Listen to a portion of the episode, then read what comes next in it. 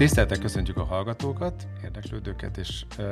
most először, de majd a későbbiekben még nagyon sokszor, remélhetőleg. Üdvözlöm velünk a Petrát, aki nem olyan régen dolgozik velünk. Ő dietetikus hallgató, illetve korábban egy marketing ügynökségnél is dolgozott social media területen, úgyhogy ez egy ilyen formabontó, első ilyen típusú beszélgetés, ahol szerepet fogunk cserélni. Most Petra fog majd engem kérdezni, illetve a későbbekben kollégákat is többeket fog kérdezni, azok olyan nagyon pozitív visszacsatolásokat kaptunk hallgatóktól, követőktől, hogy, hogy ezek a, a tudományos ismeretterjesztő sorozatok, a Mind Talk sorozatok, ezek tetszenek nagyon, nagyon sokatoknak, vagy nagyon sokaknak. És megpróbálunk olyan újdonságokat szisztematikusan felgöngyölíteni, és egyszerűen kapacitásokok miatt ez nyilván nem csak velem, hanem, hanem sokakkal, akikkel mi itt a klinikán együtt dolgozunk. Ez egy praxis közösség, a szó legjobb értelmében. Egy fantasztikus csapat, egy mikrobiom team, és ennek nagyon sok aspektusát szeretnénk majd felölelni, és így a bővítés keretében kell, hogy legyenek házigazdák. Petra lesz az egyik házigazda, lesz több házigazdánk, de az egyik házigazdánk Petra lesz. És a mai témánk az alkohol. Az alkohollal kapcsolatban rengeteg még kongresszusokon is vicces visszacsatolást kapunk, hogy azért engedjünk már meg egy pici alkoholfogyasztást, meg ne legyünk már ennyire szigorúak, meg velem mindenki ezzel viccelődik mostanában, hogy, hogy akkor na, akkor egy pici alkohol, és akkor pontosan milyennek a hatásmechanizmusa, és arra gondoltam, hogy menjünk végig hogy mit tudunk tudományosan, vagy így tudományos ismeretterjesztő szempontból mi az, amit tudunk az alkoholról, és mi az, amit nem. Úgyhogy most átadom Petrának a kérdezés lehetőségét. Tehát nyilván ő nagyon sok mindent tud, mint dietetikus hallgató, meg mint a mikrobiom teamünknek a tagja, de mégis most debütálásképpen pár dolgot megbeszéltünk, hogy érinteni fogunk a mai napon. Így van, én is üdvözlöm a hallgatókat. Az első körben az alkohol és a mikrobiom kapcsolatáról szeretném, hogyha egy picit beszélnél nekünk az egy nagyon régi megfigyelés, ugye, hogy, hogy a, a krónikus, tehát a hosszantartó, nagyon mennyiségű alkoholfogyasztás az ö, problémás az egészség szempontjából. Ugye régebben azt gondolták, hogy, hogy az alkohol toxikus hatása elsődlegesen abból származik, hogy a májban metabolizálódik, ott bomlik le az alkohol, és akkor ott helyben keletkeznek különböző anyagcsere termékek, és ezek az anyagcsere termékek helyben kifejtik a toxikus hatásukat, és egyébként a, a, az alkoholfogyasztással kapcsolatos rossz érzések, ezek mind az anyagcsere termékekhez kötődnek. És kiderült, hogy ez e, nem állhatna távolabb a valóságtól, mint e, hogy ezt korábban gondoltuk hanem az egyik aspektus tényleg a, a, a bélflóra. Tehát az egyiket úgy, úgy szoktuk gyakorlatilag pácienseknek elmagyarázni, hogy ha, ha van egy, egy kis botanikus kertünk, ugye ez a bélflóra, és ezt a botanikus kertet elkezdenénk különböző higítású alkohollal öntözni, akkor vajon mit gondolunk, hogy az otthoni cserepes virág vagy a botanikus kertünkből mi maradna? Tehát nyilván minél nagyobb az alkoholkoncentráció, annál nagyobb pusztítást végezne a botanikus kertben, de ez még nem, ebből még nem következik, hogy ez mondjuk a, a növényeknek a gyökereit károsítja, vagy, vagy a, a gyökerekhez asszociált baktériumokat. És azt lehet sajnos tudni, hogy, hogy a, a hosszú távú alkoholfogyasztás jellegzetesen tolja el a bélflórát, egyszerűen egy fertőtlenítő hatás révén, pont úgy, mint a felület fertőtlenítésre is barom jól alkalmas az alkohol, minél nagyobb koncentráció, minél gyakrabban, ugye akár a kezünket alkohollal fertőtlenítjük, vagy, vagy felületeket mosunk alkohollal, az, az nem fogja azt eredménye, hogy steril lesz, ezt ugye tudjuk a kórházi gyakorlatból, hanem, hanem egyre agresszívebb törzsekkel, egyre rezisztensebb törzsekkel lesz tele ez a felület. Azt is tudjuk egyébként, hogy, hogy ez, ez az alkoholfogyasztás, ez jellegzetesen pont a legérzékenyebb ilyen havasi gyopár típusú rostbontó kis flóránkat teszi tönkre, és inkább proteobaktériumok irányába tolja el a flórát. Miért fontos ez? Azért, mert vannak bizonyos baktériumok, amelyek egyrészt a kóros anyagcsere terméküknek a termelése révén, másrészt a sejtfal komponenseik toxicitása miatt, tehát immunogenitása miatt, az immunrendszer stimuláló hatása miatt különösen problémásak lehetnek, és hát Láss csodát, az alkohol mind a két szempontból problémás. Egyrészt egy úgynevezett TMA metabolitot termeltet a a, a bélflórával, és ez felszívódva a májban, illetve az erekben is problémát okoz. Tudjuk azt is, hogy vannak bizonyos ér, elvált, ér elváltozások, ami főleg a központi idegrendszerre, de máshol is jellegzetesen ilyen szifonszerű tágulatot tudnak okozni. Ezt mindig is gondoltuk, hogy bakteriás eredetűek, ennek az egyik ilyen jellegzetessége, vagy az egyik forrása ezek a toxikus metabolitok, amik tönkreteszik az érfalakat, és ilyen kitágulatokat idéznek elő, és ez hajlamosítja arra, hogyha mondjuk magas vérnyomásra is együtt jár, akkor ezek meg tudnak pattanni, és jellegzetesen agyvérzést tudnak okozni, és ezeknek az, e, e, ez egy olyan típusú agyvérzés, tehát nem lágyulásos agysérülés, hanem konkrétan vérzés, ez egy szubarachnoidális vérzésként jelentkezik, ami hát nagyon nagy halálozással is jár együtt. A másik, tehát az egyik volt a TMA, a másik a diverzitás csökkenés, egyszerűen csökken a fajgazdagság, ez gyulladással is együtt jár, illetve a gyulladással párhuzamosan ezek a sejt törmelékek átjutva a bélfalon,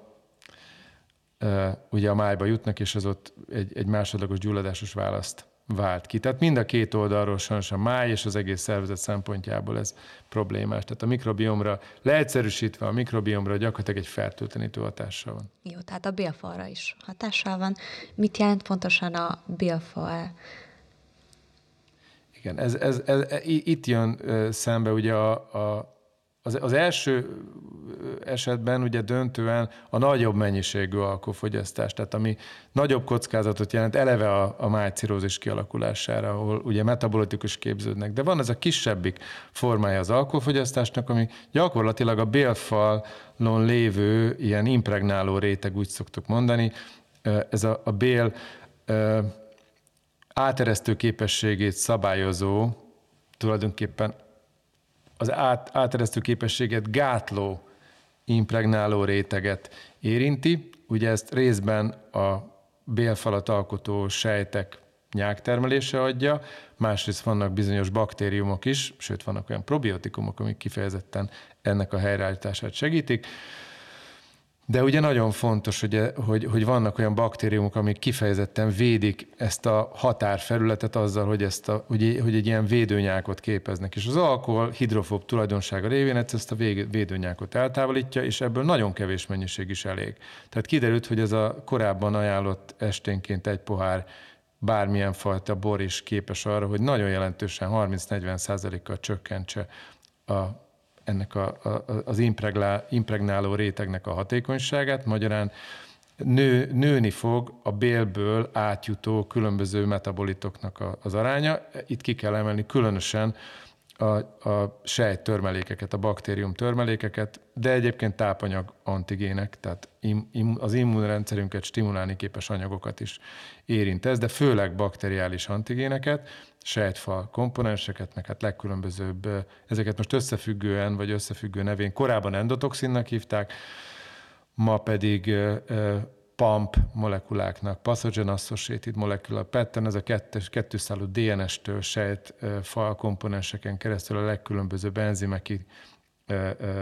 jár, és egyébként itt egy csomó autoimmun betegség vonatkozásában, például autoimmun májbetegségek vonatkozásában azonosították már pontosan, hogy melyik sejtfal komponens az, ami, ami ellen termelődő immunválasz egyébként keresztreakciót mutat a bizonyos ö, ö, saját sejtjeink, saját komponenseivel. Remélem ez még követhető volt ez a gondolatmenet.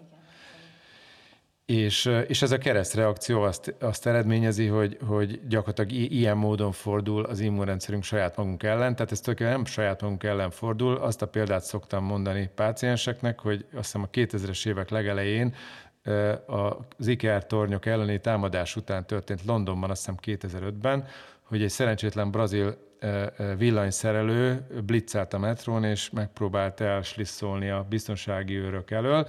átugrott a korlátokon, és egy hátizsákkal rohant tovább, és a biztonsági kamerák felvétele alapján egy mesterséges intelligencia őt tévesen azonosított egy jelmeni terroristával, és az a feltételezés volt, hogy hogy most akkor fel fogja robbantani a rondoni metrót, és azonnal kijött a készületi rendesség, és három percen belül lelőtték az illetőt kvázi röptében. És csak utólag derült ki, hogy ez egy szerencsétlen villanyszerelő volt. Tehát ugyanez van itt is, tehát hogy a szervezet összekever egy, egy, egy feltételezett kórokozónak, egy feltételezett, illetve hát egy, egy, egy feltételezett kórokozónak egy, egy antigén komponensét, tehát a bélből felszívódó egy baktériumnak a, a, a pump, az endotoxin struktúrája ellen indul egy, egy immunválasz, de ez szerencsétlen módon nagyon hasonlít egy saját fehérjénkhez. És ez egy májban lévő, egyébként a máj mitokondriumokon belül lévő fehérje, és ezáltal egy úgynevezett antimitokondriális antitest reakció indul, tehát a saját májunk, saját sejt komponense ellen keresztreakciót mutat ez az antitest, és azt fogja pusztítani, és ez gyakorlatilag egy autoimmun májbetegséget indít, miközben ugye a góc ott marad a bélben, ott egy ott szerencsétlen ott élő baktérium eregeti a sérült bélfalon keresztül ezeket a törmelékeket, arra egy immunválasz alakul ki, és ez az immunválasz kapcsán ö, ö, aktiválódó kvázi célzott bombák, ezek egyébként a májunkkal összekeverik ezt a baktériumot, és, és és, és egy ilyen autoimmun reakciót vált ki. Most ez már tényleg csak a habatortán, hogy úgy maga a mitokondrium, ezt aki biológiát tanult, az tudja, hogy ez egy, ez egy év milliókkal, az evolúció leges-leges legelején a, a soksejtű élőlények az energiatermelésük szempontjából összefogtak egy baktériummal, és ez a baktérium valójában a mitokondrium, és ez minden, minden sejtünk, vagy hát vannak sejtünk, tele vannak mitokondriumokkal, és ezek velünk élő baktériumok, tehát ős baktériumok, amik már a saját genomunk része egyébként, és minden sejtünk ezt, ezt termel is, tehát úgy kell ezekre a mitokondriumokra gondolni, mint egy, mint egy saját erőmű, csak az, hogy ez egyébként egy baktérium törmelékkel keresztreakciót mutat, az abszolút nem véletlen evolúciós szempontból, mert a mitokondrium is vala egy, bak, egy önálló baktérium volt, ami a törzsfejlődés során borzalmasan régen, még a csalánozók előtt bekerült az eukarióta sejtekbe, és, és hát ezáltal a, a hasonlóság az, az nem véletlen, de ebben az esetben fatális, mert egy, egy autoimmun reakciót tud indítani. Jó hosszan válaszoltam. nem baj, köszönjük, kimerítette. Le, lehet, hogy egyszer Kérdés. majd egy olyan előadást is érdemes erről tartani, ahol ábrákat is tudok mutatni, meg cikkeket konkrétan, mert akkor talán ez jobban érthető, igen. de talán így is érthető volt. Igen, igen. Akkor azt mondod, hogy nincs az az alkohol mennyiség, amit biztonságosan elfogyaszthatunk. Hát ezt a WHO mondja. Ugye úgy, úgy változott meg az ajánlás, korábban ilyen alkoholunitokba volt megadva biztonságos dózis, most meg azt mondják, hogy nincs biztonságos dózis. És ez azért nagyon korrekt megfogalmazás, mert van 92 éves Józsi bácsi, aki minden reggel pálesszel kezd, de ugye ő olyan ö, ö, cipzás struktúrákat örökölt a, a Bélhám sejtek között, ami teljesen gorat, full goratex minőségű, és egyébként minden nap kijár, rengeteget mozog, jól alszik, és akkor az egy-két pálink ez pont kerekítési különbözet az ő életében. De ugye azért ez egy orosz rulett, miután nem tudjuk, hogy, hogy mi milyen cipzás struktúrákat örököltünk, azért arra bazírozni, hogy mi leszünk az az egy százalék, aki egy pál 92 évig él, az már hajaz szinte Woody Allennek azzal a fantasztikus mondásával biztos ismered, hogy, hogy csak száz év, az, az az egyetlen feladatunk, hogy száz évig éljünk, mert száz év fölött jelentősen csökken a halálozás. Csak a száz évet kell megérni. Jó, és tegyük fel, hogy én mégis pálinkával kezdeném a napot, és folytatnám, és lenne egy kellemes másnaposságom. Mi történik ilyenkor a szervezetben? Hogyan, hogyan működik? Hogyan reagál a, a bélrendszer? Én, én most legelőször az önmegfigyelésre hívnám fel a figyelmet, hogy, hogy most itt nem is kell megnyilatkoznod, csak azt gondolom, hogy mindenki azt gondolja végig, hogy az elmúlt húsz évben hogy változott az alkoholtoleranciája. Tehát, hogy, hogy adott mennyiségű alkohol elfogyasztása után hogy változott a szervezetének a reakció. És akkor felmerültem már benne, hogy, hogy lehet, hogy most már nem kéne annyit inni, vagy, vagy ne Isten, tényleg jelentősen csökkenteni kell. Mert egyszerűen nem ér, másnap már nem éri meg míg 20, korai 20 éves korunkban, vagy főleg, hát aki volt olyan őrült, hogy 10 éves korában kezdte erre, most már vannak nagyon komoly tanulmányok, hogy ez nagyon nagy baj. De mondjuk, hogyha csak 20 éves korában kezdte is, tulajdonképpen egy fél üveg bortól a kutya baja nem volt másnap, és most ehhez képest egy fél évek bor után még két napig érzi a hatását. Ez nem azt jelenti, hogy full másnapos, de egyszerűen nem ugyanazon az energia szinten van. Na most tisztelettel jelentem, hogy ez pont ebből származik. Tehát, hogy az alkohol tolerancia változás az ebből a két komponensből áll, hogy milyen volt 20 évesen a mikrobiom diverzitásunk és a bélfal épsége, és milyen jelenleg és az át, a, a tolerancia csökkenés az egyenesen arányos ezeknek a cipzás struktúráknak és a, az impregnáló rétegnek és az egyéb faktoroknak az épség, meg a mikrobiomnak az épségével. És ezzel magyarázhat, egy borzasztó érdekes fenomén volt, mert amikor megvizsgálták azt, hogy 60 és 70 éves kor között az egészség kockázata utánköltés kapcsán kinek nagyobb az, aki full abstinens, vagy, vagy az, aki egy kevés alkoholt iszik, akkor az a megdöbbentő eredmény derült ki, hogy aki keveset iszik, annak sokkal jobb a, a, a, a, jobbak a túlélési esélyei. És ez egy ideig elég nagy konfúziót okozott, és a bortermelőknek természetesen örömet, de aztán kiderült, hogy, hogy egy, egy másodlagos utánvizsgálatban kiderült, hogy a 60 és 70 év között full abszinens emberek azok jellemzetesen egyáltalán nem voltak abszinensek 20 és 40 éves koruk között, és azért váltak abszinensé, mert olyan mértékben érezték már magukon a toxikus hatását az alkoholnak, hogy egyébként totál elhagyták. És az, aki pedig nagyon mértékletesen és ritkán ivott, az ehhez, ehhez a csoporthoz képest kisebb kockázatot mutatott. De ha megnézzük azt, hogy aki korábban se ivott alkoholt, és 60-70 év sem között sem ivott alkoholt, azok sajnos sokkal jobban produkáltak mind a két csoportnál. Tehát helyre rakta a dolgot ilyen értelemben, tehát magyarán 20 és 40 között, aki tönkretette a flóráját és a bélbarrier funkcióját a rendszeres alkoholfogyasztással, az akkor is kockázatok e- elé néz, ha egyébként célzottan, ma már ezt hozzátenném, nem regenerálja ezt a struktúrát. Mert hogyha célzottan regenerálja, akkor ma azt gondoljuk, hogy egyébként miután az okokozati összefüggés egyértelmű, hogy akkor ez visszafordítható, és egyébként ugyanúgy az alvás minőségtől kezdve a, a közérzet helyreállítható, sőt egyébként az alkoholtolerancia is egy picit e, e, javítható, amit persze nem szabad újra, e, hogy mondjam, abúzus irányába kihasználni, de én azt gondolom, hogy ha valaki tudatosan él, akkor havi egy alkalommal, hogyha iszik egy-két deci bort, és egyébként azt jól tolerálja, az, az, az, egy, az egy megengedhető kompromisszum. Ennél több, az, az valószínűleg nem, nincs jó hatása. Még mielőtt tovább lépnénk, szerintem egy pár dolgot mindenképpen még ez. Annyit tegyünk hozzá, hogy a, a, az alkoholtoleranciának a hangover fenoménen kívül milyen tünetei vannak, amire oda kell figyelni. Az egyik, ami egészen biztos, az az alvásminőség, a másik pedig a magas vérnyomás. Tehát akinek magas vérnyomás betegsége van, és, és rendszeresen fogyaszt alkoholt, arra nagyon régi guideline, hogy azonnal hagyja abba az alkoholfogyasztást, és nagyon jó eséllyel egy éven belül jelentősen csökkenni fog. Most azért mondtam, hogy egy éven belül semmi más nem csinál, csak egyszerűen abba adja az alkoholt. A másik az alvásminőség, de erről azt hiszem, hogy lesz majd még később szó. Lesz, lesz, lesz. Jó, tehát tegyük fel, jó, végig pálinkáztam a napot, ez roncsolta a bélflórámat, mi történik még a testemben? Milyen következményei lesznek annak, hogy én alkoholt fogyasztottam, akár csak alkalmi szinten? Másnap fejfájással kelek, mi történik a testemben, hogy ilyen tehát úgy néz ki, hogy gyakorlatilag ezeknek a, a, a az, hívjuk endotoxinnak, ez könnyebb megjegyezni, mint a pampot. Tehát ennek az endotoxinnak, a, a felszívódó endotoxinnak a másodlagos gyulladásos hatásait érjük meg, és addig, amíg ez ki nem tisztul a májunkból, a központi idegrendszerből, stb., egyszerűen érezzük ezt a toxikus hatást. Ez, ez olyan toxikus hatás, és ez összefügg a nagy hányással is. Tehát, mint amikor egy, egy, egy brutális ételmérgezést szenvedünk el. Tehát az egész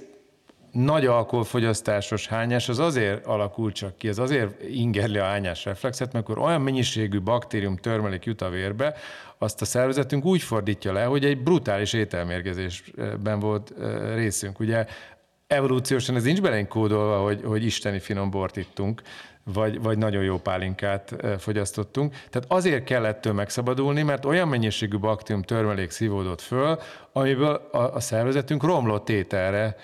asszociál. És az a romlott tételtől kell megszabadulnunk. Tehát ez a, a, a nagy hányás, ez, ez egyébként ebből származik, és, és mindaddig, amíg a romlott tétel hatás ki nem megy, addig érezzük ezt a levertséget, mert a romlott tétel is ilyen baktériumtörmelékek sokaságát adja, csak az ugye egy fertőzés miatt egy invazív fertőzés miatt jut a bélfalon túlra, az alkohol esetében pedig az egyébként semleges hatású baktériumokra nézve egyrészt az alkoholnak a toxikus hatása, másrészt a bélfalra nézve gyakorolt áteresztőképesség növelő hatása váltja ki ugyanezt az ételmérgezéses hatást. És akkor még belekeverhetjük a hasnyálmirigyet, és ez nekem különösen azért izgalmas, mert papákos mellett ugye mi rengeteget foglalkoztunk a hasnyálmirigy betegségekkel, és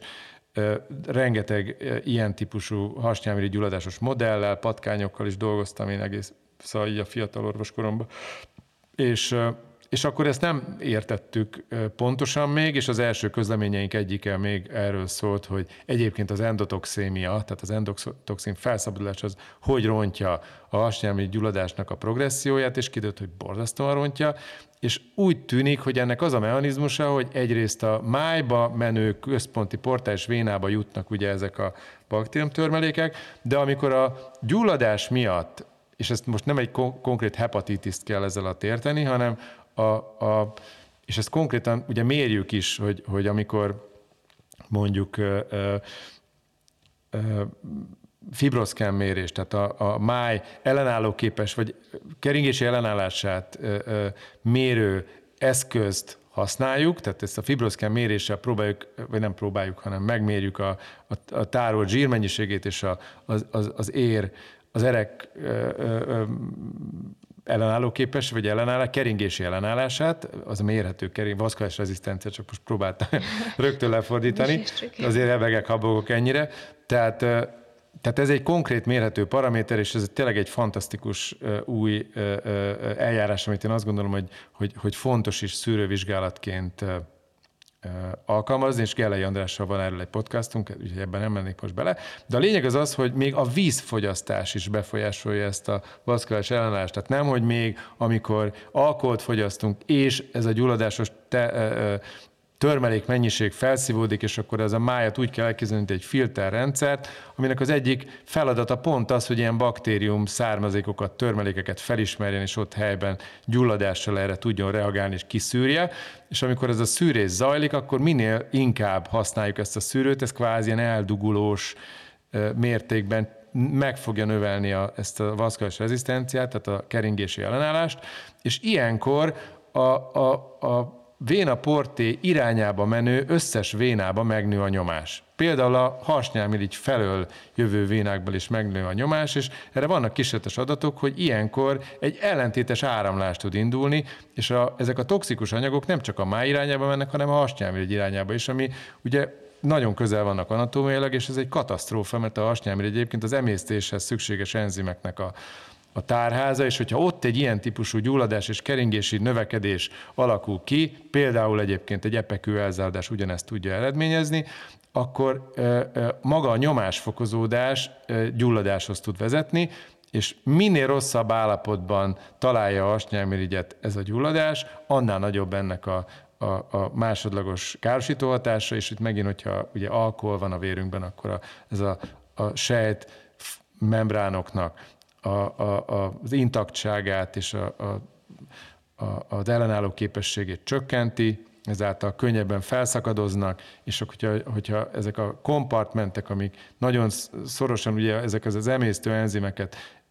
ennek az aktiválódása és a különböző biztonsági kompartmentbe zárás, ezt úgy kell elképzelni, mint egy benzinkútnál, hogy eszmetlen kell vigyázni a robbanóanyagra, vagy a robbanásra gyulékony anyagokra, hogy nem mindegy, hogy mibe tároljuk, tehát ezek nagyon kompakt módon vannak tárolva, és minél inkább veszélyeztetjük ezt a rendszert, ez gyulladáshoz vezethet. Tehát magyarán ez egy kísérletes bizonyíték is arra, hogy egyébként a fűszeres étkezés és a zsíros étkezés és az alkoholfogyasztás együtt az hogy vezet hasnyelmirigy gyulladáshoz. Tehát ez mind a, a permeabilitás, a bél permeabilitás fokozódása és az alkoholhatás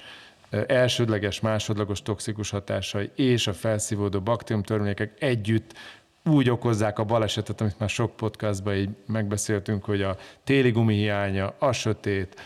a, a túl nagy sebességgel kanyarodás, hogy nem vettünk szemüveget, hogy ónos eső esik, stb. Tehát, hogy így a kockázati tényezők, minél több kockázati tényező gyűlik össze, a, a, a sebes, annál alacsonyabb sebesség is már balesetet fog tudni okozni. Tehát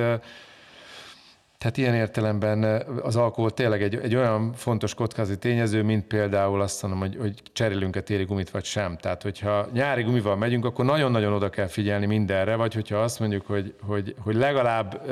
annyit megteszünk, hogy nem iszunk alkoholt, akkor, vagy nem iszunk nagyon fűszeresen, csípősen, akkor, akkor rengeteg kockázati tényezőt kipipálunk, és betegségkockázatot uh, eliminálunk. Értem akkor az, hogyha másnap én mondjuk megkívánom a húslevest, az nem fog segíteni a bélflórámon, ugye? Semmit. Nem, tehát pont ezért, ugye ez már egy bekövetkezett sérülés, egy felszívódott gyulladásos és, és toxikus anyagoknak az összessége, tehát azok a csodaszerek, ami az alkoholfogyasztás után ö, ö, hogy mondjam, próbálják semlegesíteni ezt a hatást, ez, ez azért a, a nagy folyadékfogyasztáson kívül, ami egyszerűen segíti a, ennek a higulását és a minél gyorsabb távozását, ezen túlmenően nem nagyon tudunk mit tenni, kivéve egy dolgot, a fejfájást. Azt tudjuk orvosolni. Hát azt tudjuk orvosolni, és az az érdekes, hogy itt viszont egy nagyon érdekes kapcsolat van a, a migrén és, a, és az alkoholfogyasztás között, és azt nem tudom csak pontosan, hogy ez ebbe, nem vagyok biztos, hogy most ebbe érdemes belevágnunk, mert ez egy annyira nagy téma, hogy inkább lehet, hogy csak egy, egy, egy rövid utalást tennék, és ö, ö, arra biztatnálak, hogy, hogy, hogy Adriánnal, Tóth Adrián kollégámmal beszélgesse a, a migrénről és a migrén patomechanizmusról. Írtunk erről egyébként egy magyar nyelvű közleményt és egy összefoglaló közleményt, ami pont a, a permeabilitás változás és a,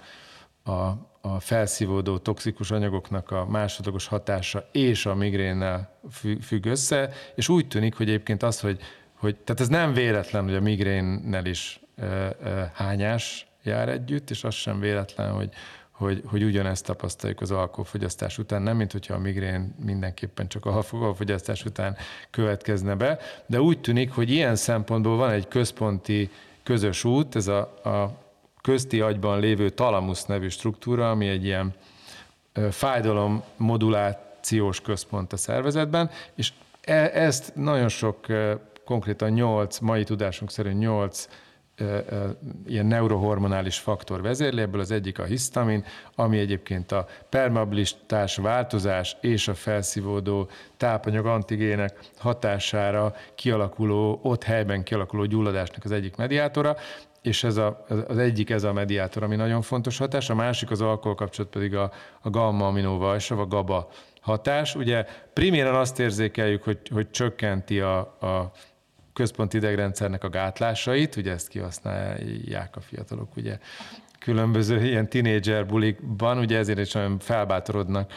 a, a, a tehát felszabadítja a gátlás alól a, egy csomó központi idegrendszeri folyamatot, ez a gamma aminóválsakhoz kötődik, de a baj az az, hogy a talamusznak is egy nagyon fontos szabályozó tényezője ez a, ez a GABA, ami egy, egy, egy negatív szabályozó tényező, magyarán a GABA aktivitás az nyugalomba helyezi a talamuszt, ami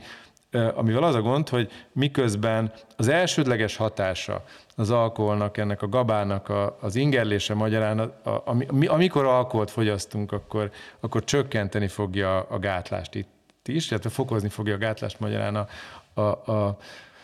az aktivitási szintet csökkenti, aztán egy ponton annyira is csökkenteni tudja, hogy, el, hogy elszúnyókálunk, de a gond az az, hogy, hogy közben ezeket az egész rendszert, és minél gyakrabban és minél több alkoholt fogyasztunk, és ez az addikciónak is része, annál inkább érzéketleníti ezt a GABA rendszert, és utána ez már alvászavarhoz vezet. Tehát miközben egyszer elaltat, közben egyébként a felébredésnek a, a, a, a gyakoriságát és a valószínűségét is növeli. Tehát az átaludt, de miközben elal, elaltatni segít, de az átaludt éjszakának és az alvás minőségnek a, a, a rovására történik mindez, és hosszú távú fogyasztás, tehát a rendszeres alkoholfogyasztásnál pedig egy komplett alvászavart eredményez.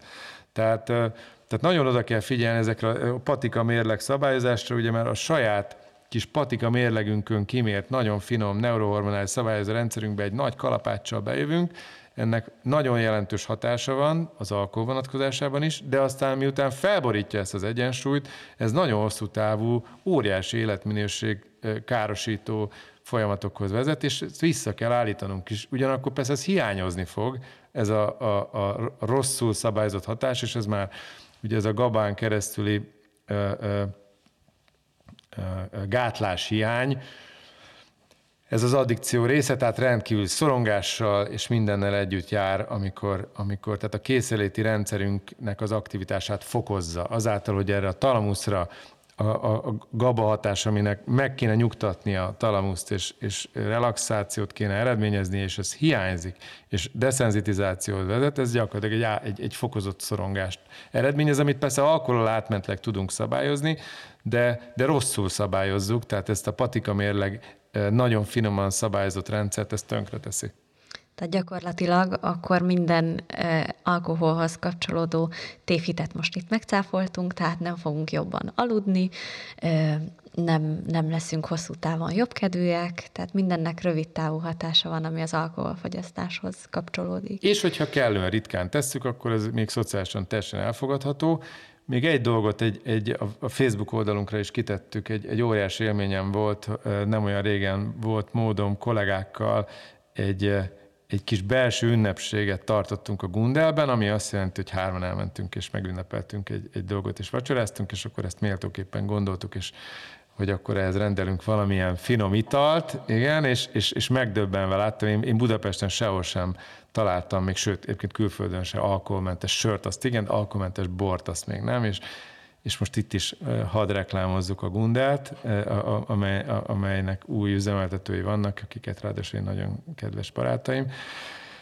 Úgyhogy ezúton is gratulálok nekik, és, és, és azt gondolom mindenkitnek javaslom, hogy menjen el, próbálja ki, egyen egy finomat, és igyon hozzá alkoholmentes bort, és nem kell mindig alkoholmentes bort fogyasztani, de azt gondolom, hogy, hogy a rendszeres alkoholfogyasztás az, az igenis problémákat vet föl. Még egy utolsó dolgot, csak egy utolsó-utolsó dolgot hadd mondjak egyébként ezzel kapcsolatban el, még a tévhitekkel kapcsolatban, hogy ugye az nem tévhit, hogy a keringési és szívési rendszeri betegség kockázatot valóban bizonyos betegcsoportokban, több vizsgálatban nagy betegszámmal csökkenti, de ez a csökkenés nem kompenzálja a, a, a, az egyéb kockázatnövelést, tehát a, az összmortalitást sajnos mindenképpen növeli.